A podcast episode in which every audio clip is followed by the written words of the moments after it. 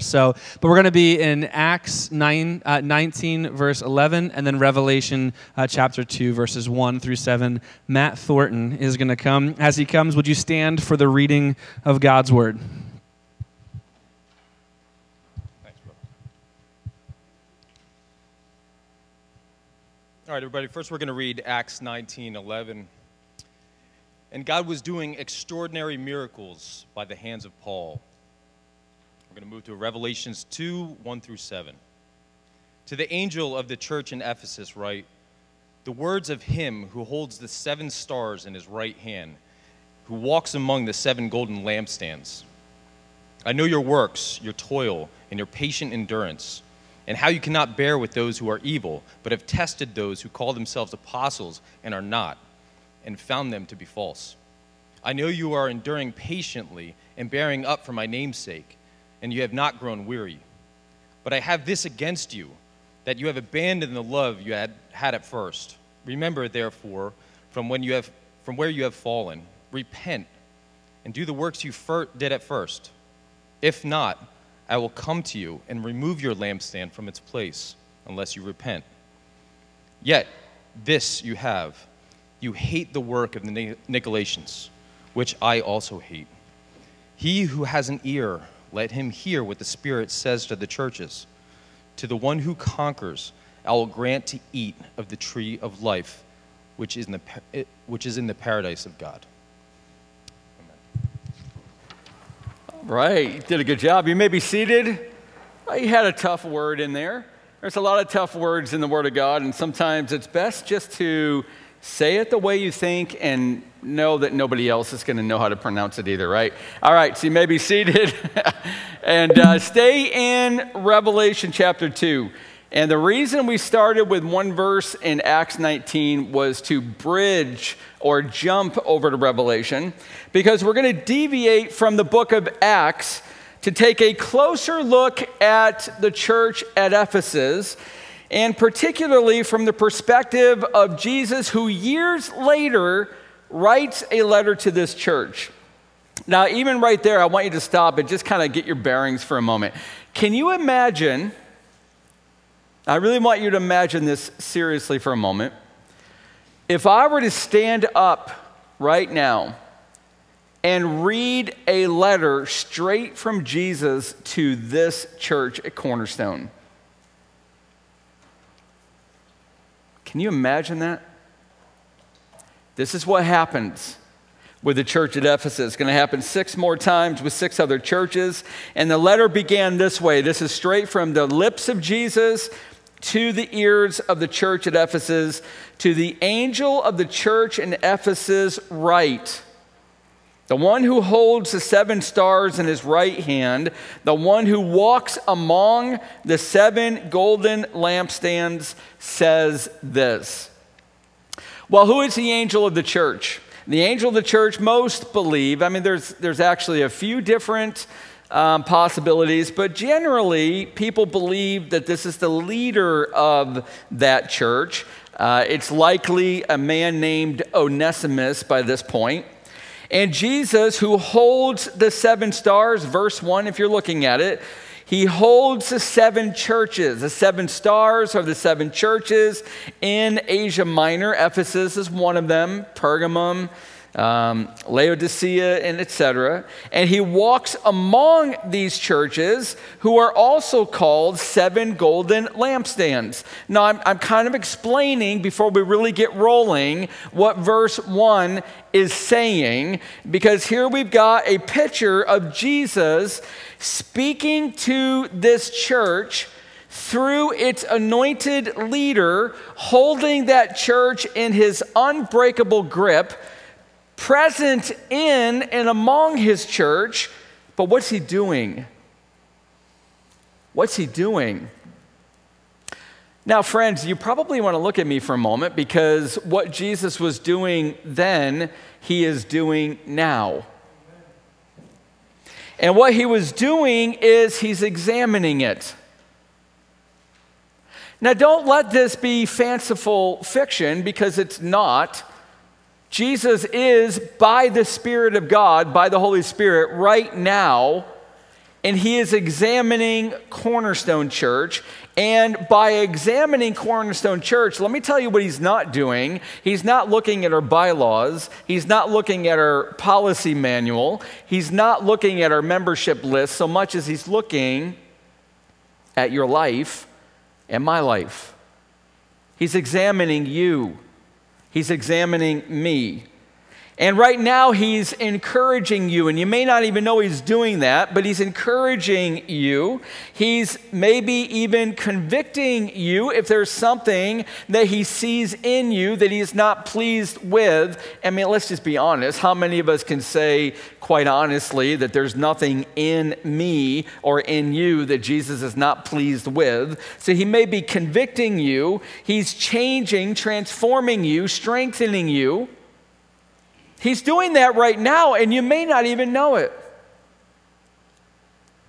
Now, that changes everything, doesn't it? Jesus, by the Spirit of God, whether you're online watching this or right here in person, and a lot of you are, He's examining you. And He's saying something that you need to hear. And what you're about to hear with the church at Ephesus is a commendation, a criticism, and a counsel for this church. Now, here we are again. I want you to really think with me. I want you to I want you to maybe maybe pause for just a moment and I want you to reflect for a moment. What goes through your mind right now as you understand that Jesus is examining us and he's examining our church and he's evaluating us with a determination to help us grow in obedience and holiness. Now, what's going through your mind even right now? Now, let's get really, really real. What is Jesus saying to you right now? Do you know?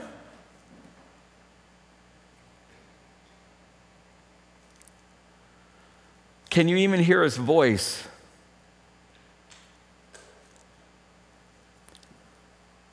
Why don't you ask him, even while we're going through this message, Lord, would you speak to me right now? Speak to me through your word and let me hear what you are saying. Now, listen, if he convicts you, he will give you anesthesia to undergo that kind of surgery because he's going to go down deep with his double edged sword called the Word of God, and he's going to go down deep into your heart, separating motives and thoughts. And if he has to do that, which I think he probably has to for a lot of us, then he's going to give you some anesthesia, his grace. He's going to remind you the whole way I love you.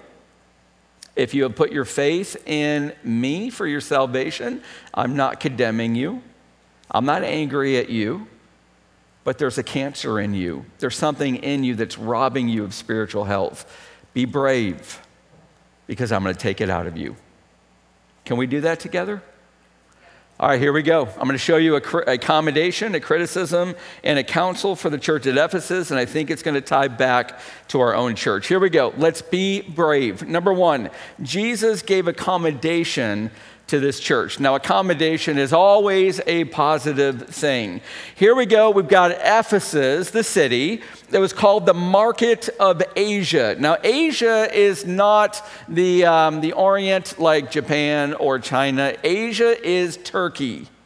It's actually modern Western Turkey, Asia Minor. Largely, it's the market city of Asia, Ephesus did, largely because, well, listen to this. It's located at the intersection of four main roads. It's along the Cayster River that leads to the Mediterranean Sea. So all the shipping of that entire region goes through Ephesus. It's a city of a half a million people.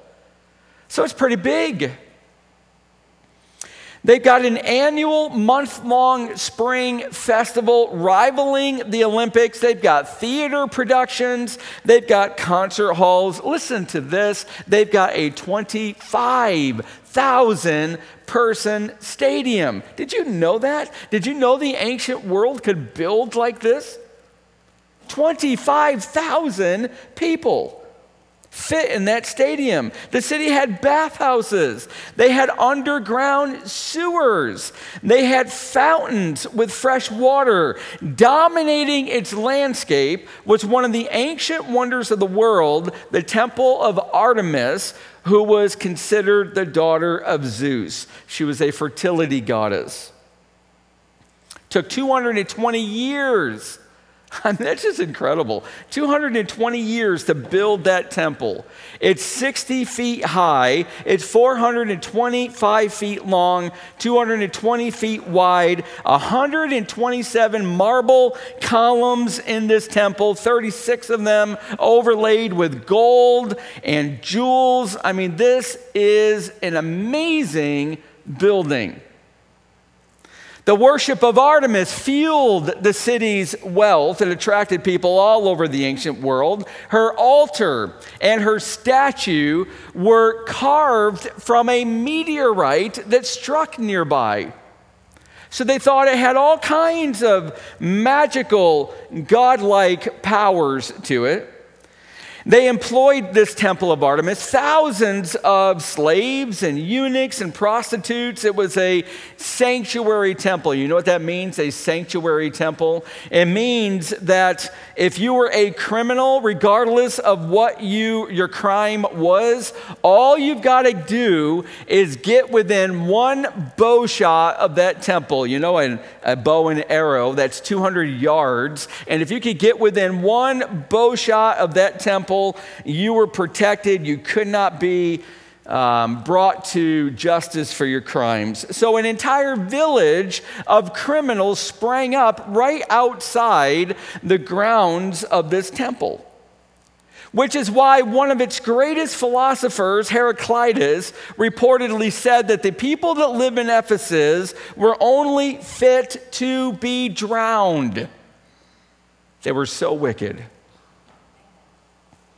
Not only did prosper, uh, criminals prosper in Ephesus, so did the artists and the artisans and the metalworkers who made the charms of Artemis, the sale of which was fueled by this story. See, the story was that this wrestler in the, uh, the games wrestled with one of these charms tied around his ankle, and he went undefeated his entire career.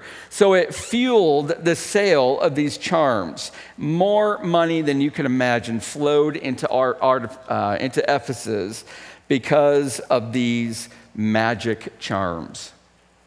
Now, interestingly, sorcery and drugs in the ancient world went hand in hand. Did you know that? Well, I'll say it again sorcery and drugs went hand in hand. Now, if you know anybody or if you are struggling with drugs, there's something that you need to know, and I'm going to explain it to you. So I want your ears open. I want you to hear this.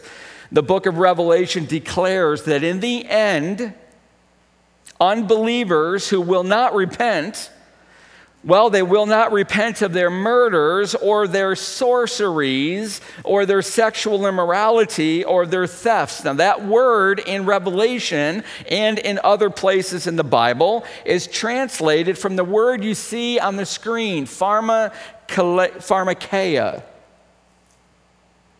That's the word that gives us pharmacy, drugstore. And the word originally referred to medicines in general, but it became a word that was used primarily of mood and mind altering drugs.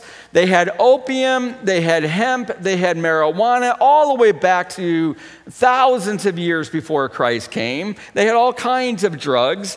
And this word began to be the word to refer to those kinds of drugs. And they were used in occult practices to communicate with supposed deities, which were nothing more than demons. Greek writers like Aristotle used the word as a synonym, pharmakeia, for black magic and witchcraft. Now, I want you to hear something because in this day and age, even people in the church, even people in the church think it's okay to smoke marijuana, okay to take drugs. I have these conversations not infrequently. And I'm going to tell you, you've heard of gateway drugs, but do you know that mind and mood altering drugs can be gateways for demonic influence and activities in your life? You go under the influence of a drug, and there is a portal that begins to open for the possibility of demonic work in you. And it's always been this way. So it's into this dark city that Paul plants a church that would go on to plant several more churches. Now, let me, let me t- say something really quickly. You remember in Revelation, there's seven churches that Jesus Christ speaks to. Ephesus planted them all. In other words, all six of those came out of the first one, Ephesus. And they're all through Asia Minor, which is again Western Turkey today. So now here's what Jesus says. Look in the Bible again. That was all introduction to this church.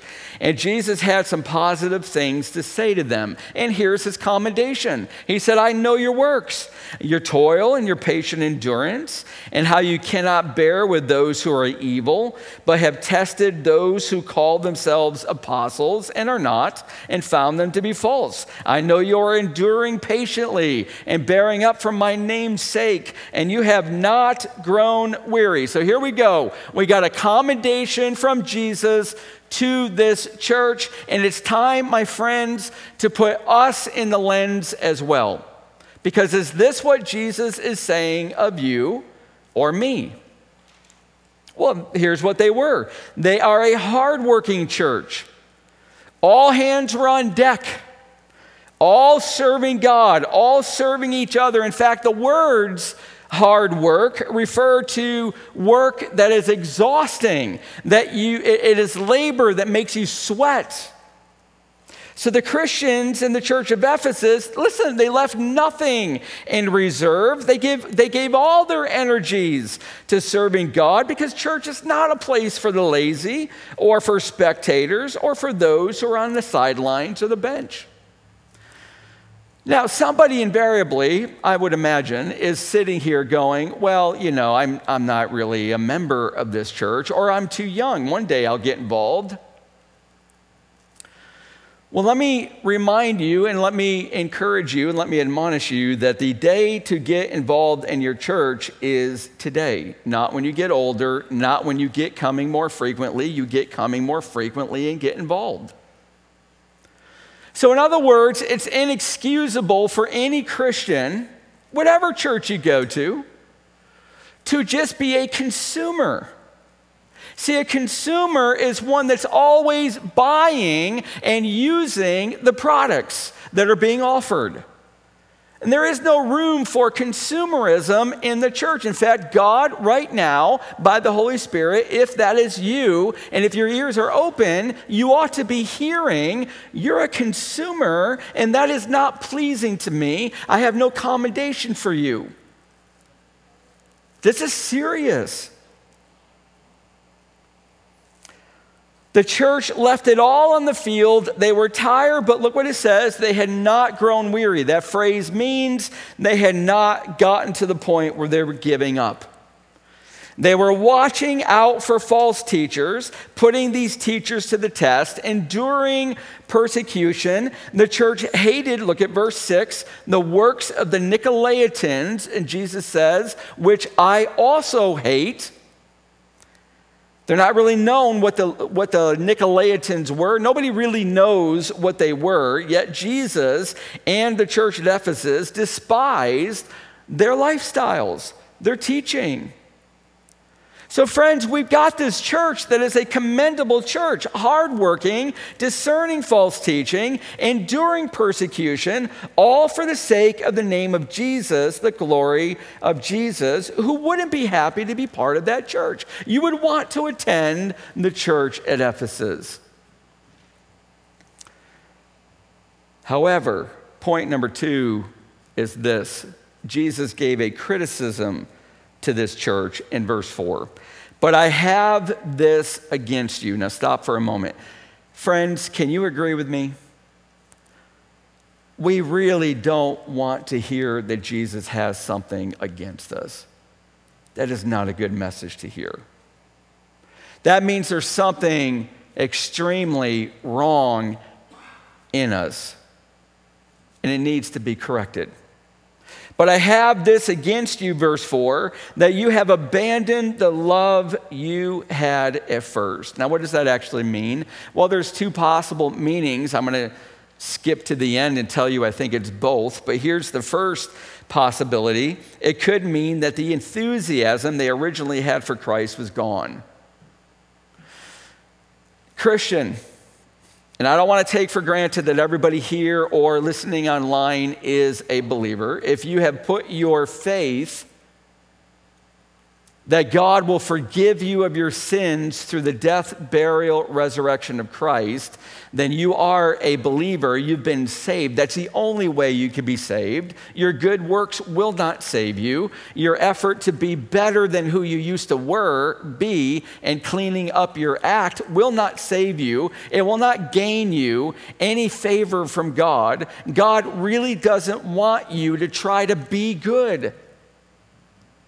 Did you hear that? Because that sounds wrong.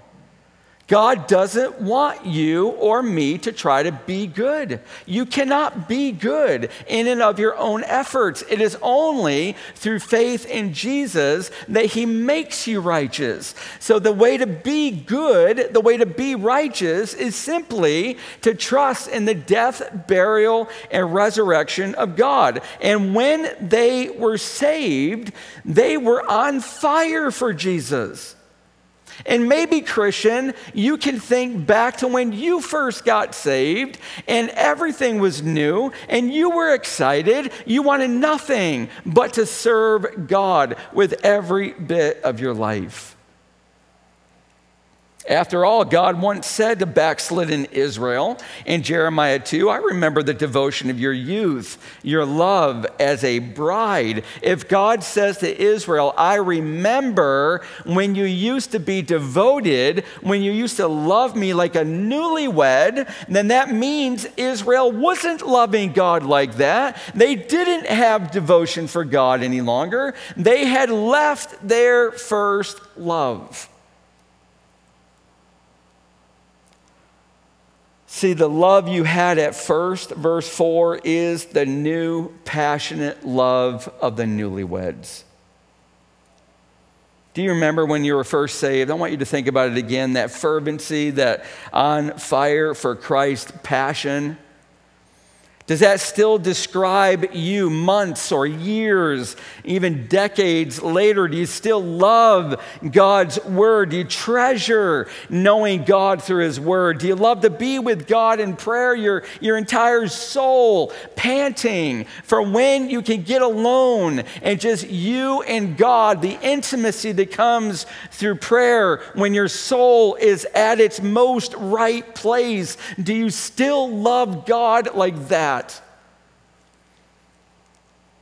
And for this church at Ephesus, and maybe for some of us today, love for God had waned.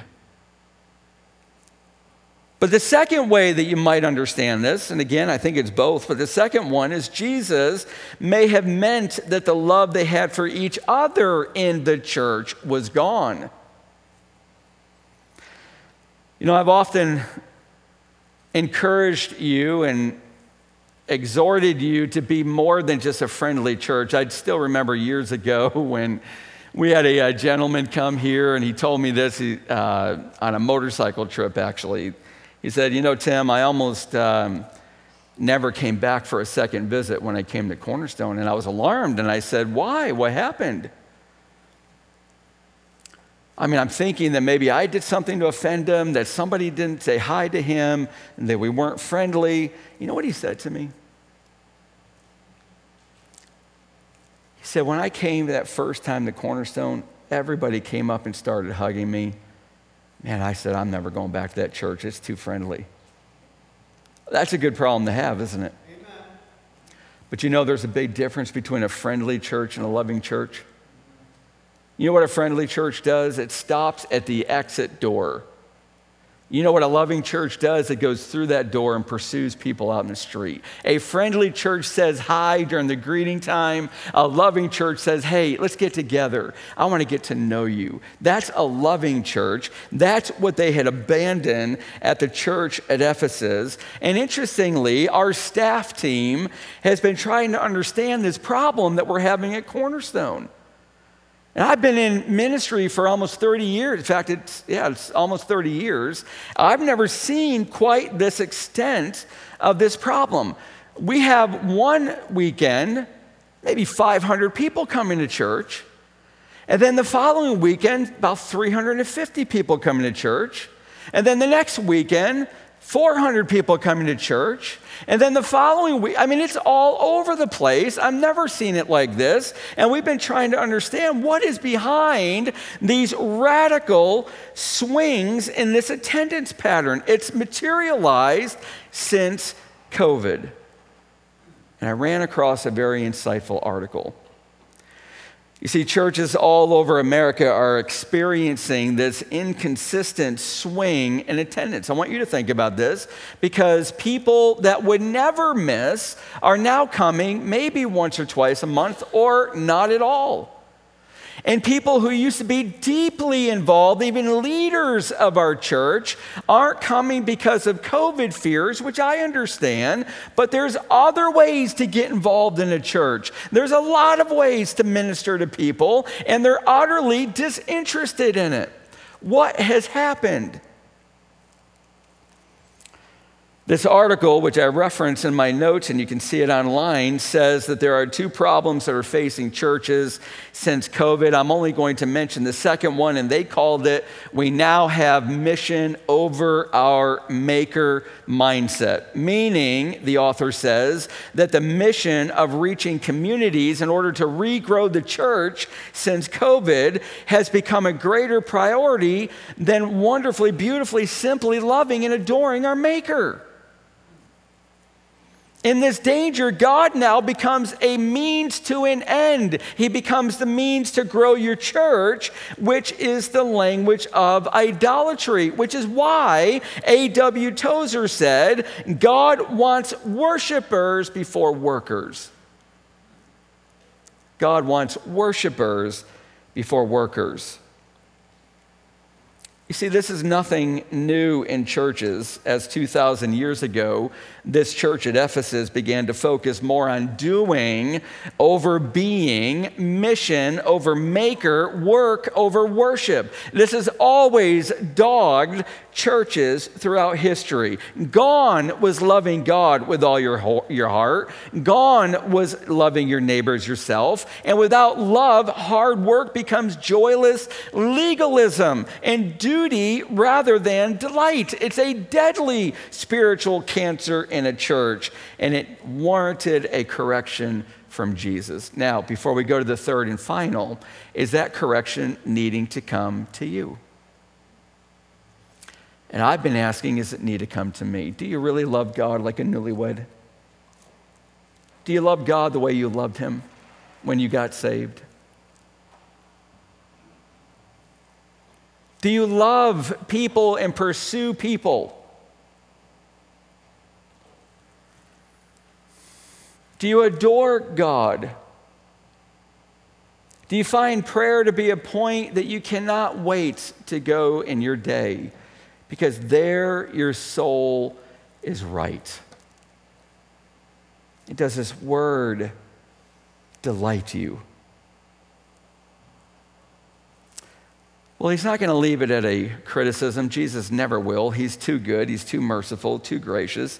So he goes to the third point. He gives a counsel to this church, verse 5. Remember, therefore, from where you have fallen, repent and do the works you did at first. If not, I will come to you and remove your lampstand from its place unless you repent.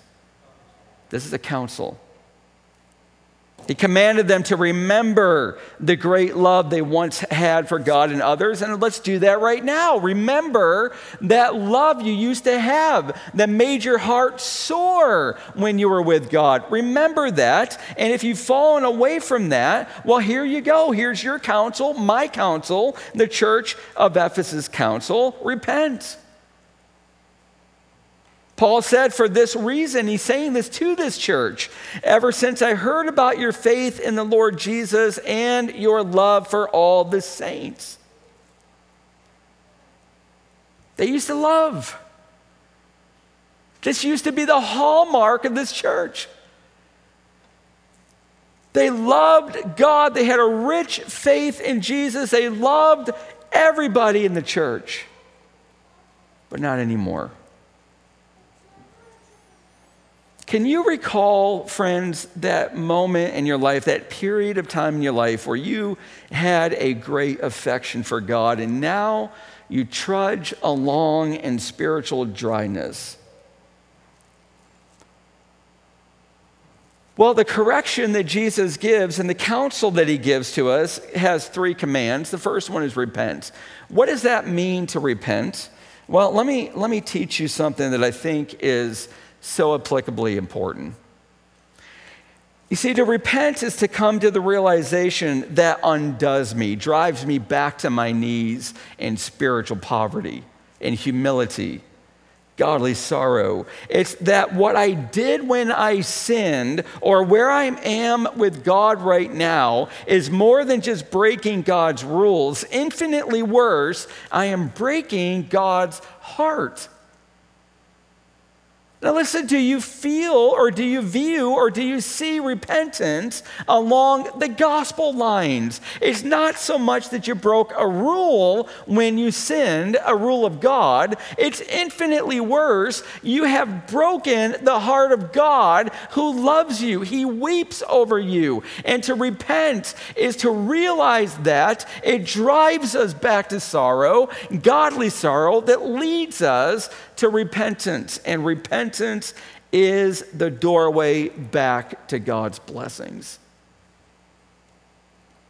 It's followed by a changed life, one where we do the works we did at first, the Bible says in that text. We live out our love for God like we used to in the beginning.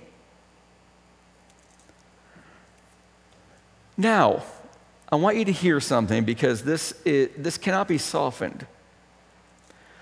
So let's do something really quickly, and I'm not actually going to be too much longer. I'm coming down to the end of this message. You cannot leave here, and you cannot stop listening to this message the way you were when you started or when you came. There needs to be a movement, there needs to be a change in my life and in your life as we sit under the powerful Word of God. Amen? And that movement, that change will not come unless you heed carefully and soberly what Jesus is about to say to all of us. Verse 5 If you do not repent of your cold, sterile, loveless life, he says, I will come to you and remove your lampstand from its place. A church that loses her love for Christ and for one another is no longer a city set on a hill where the light of Christ can shine to the needy, dark world. That church is useless. That church is ineffective. That church does not display the character, love, and glory of Jesus. And Jesus says, I will not bless that church. In fact, I will remove my presence and my blessing from that church. Do you understand? That if we are no longer in love with God, if we no longer have the passion of our, the newness of our salvation, if we no longer pursue one another out in the streets and love one another, Jesus says very soberly, I will remove my lampstand, I will remove my presence, and you will shrivel into a cold, dark legalism. And that's exactly what happened with the church at Ephesus.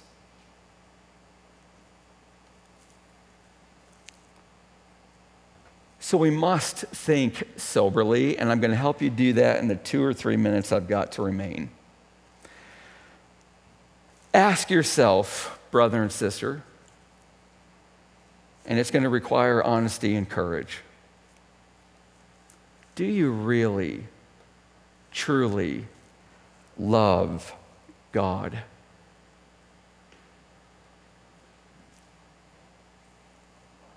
Do you honestly have a consuming love for Jesus?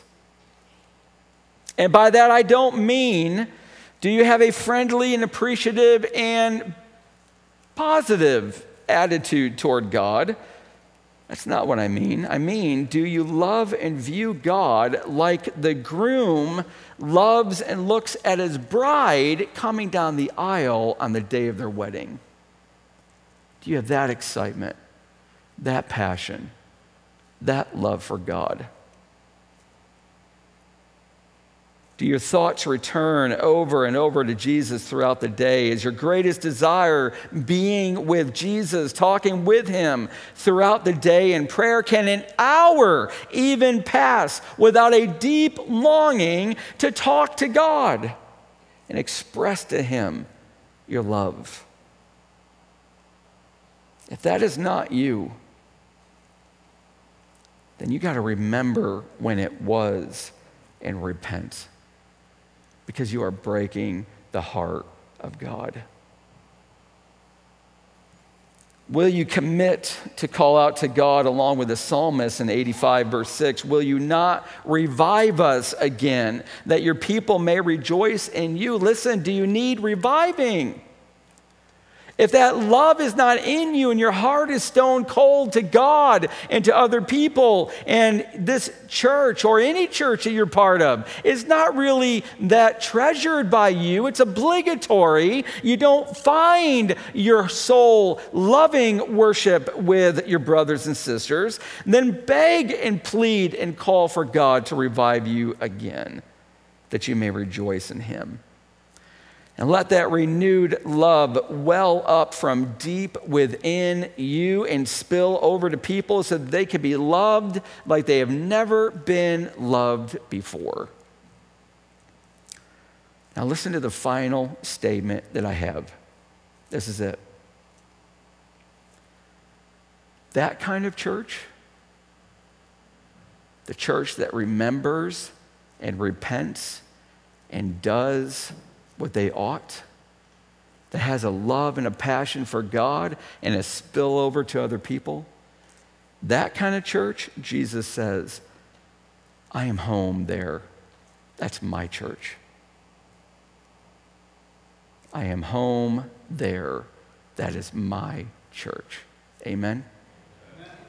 Father, I pray, Lord, as we go back to one more song and Pastor Kyle facilitating us to an end. Lord, I pray, Lord, that we would indeed be revived. Lord, I want that revival in my life. I want us to cry out for that revival, Lord, so that we would delight in you again, like the newlyweds delight in each other. Lord, may we not lose our love for you. May it come back in a burning, desire. Father, I pray for that. I ask for your help with that. And Lord, we trust you for that. And Lord, for the rest of this evening and the few minutes that we have, may we reflect deeply. Do we really, passionately, thoroughly love you? And do we pursue people out into the streets? In Jesus' name. Amen.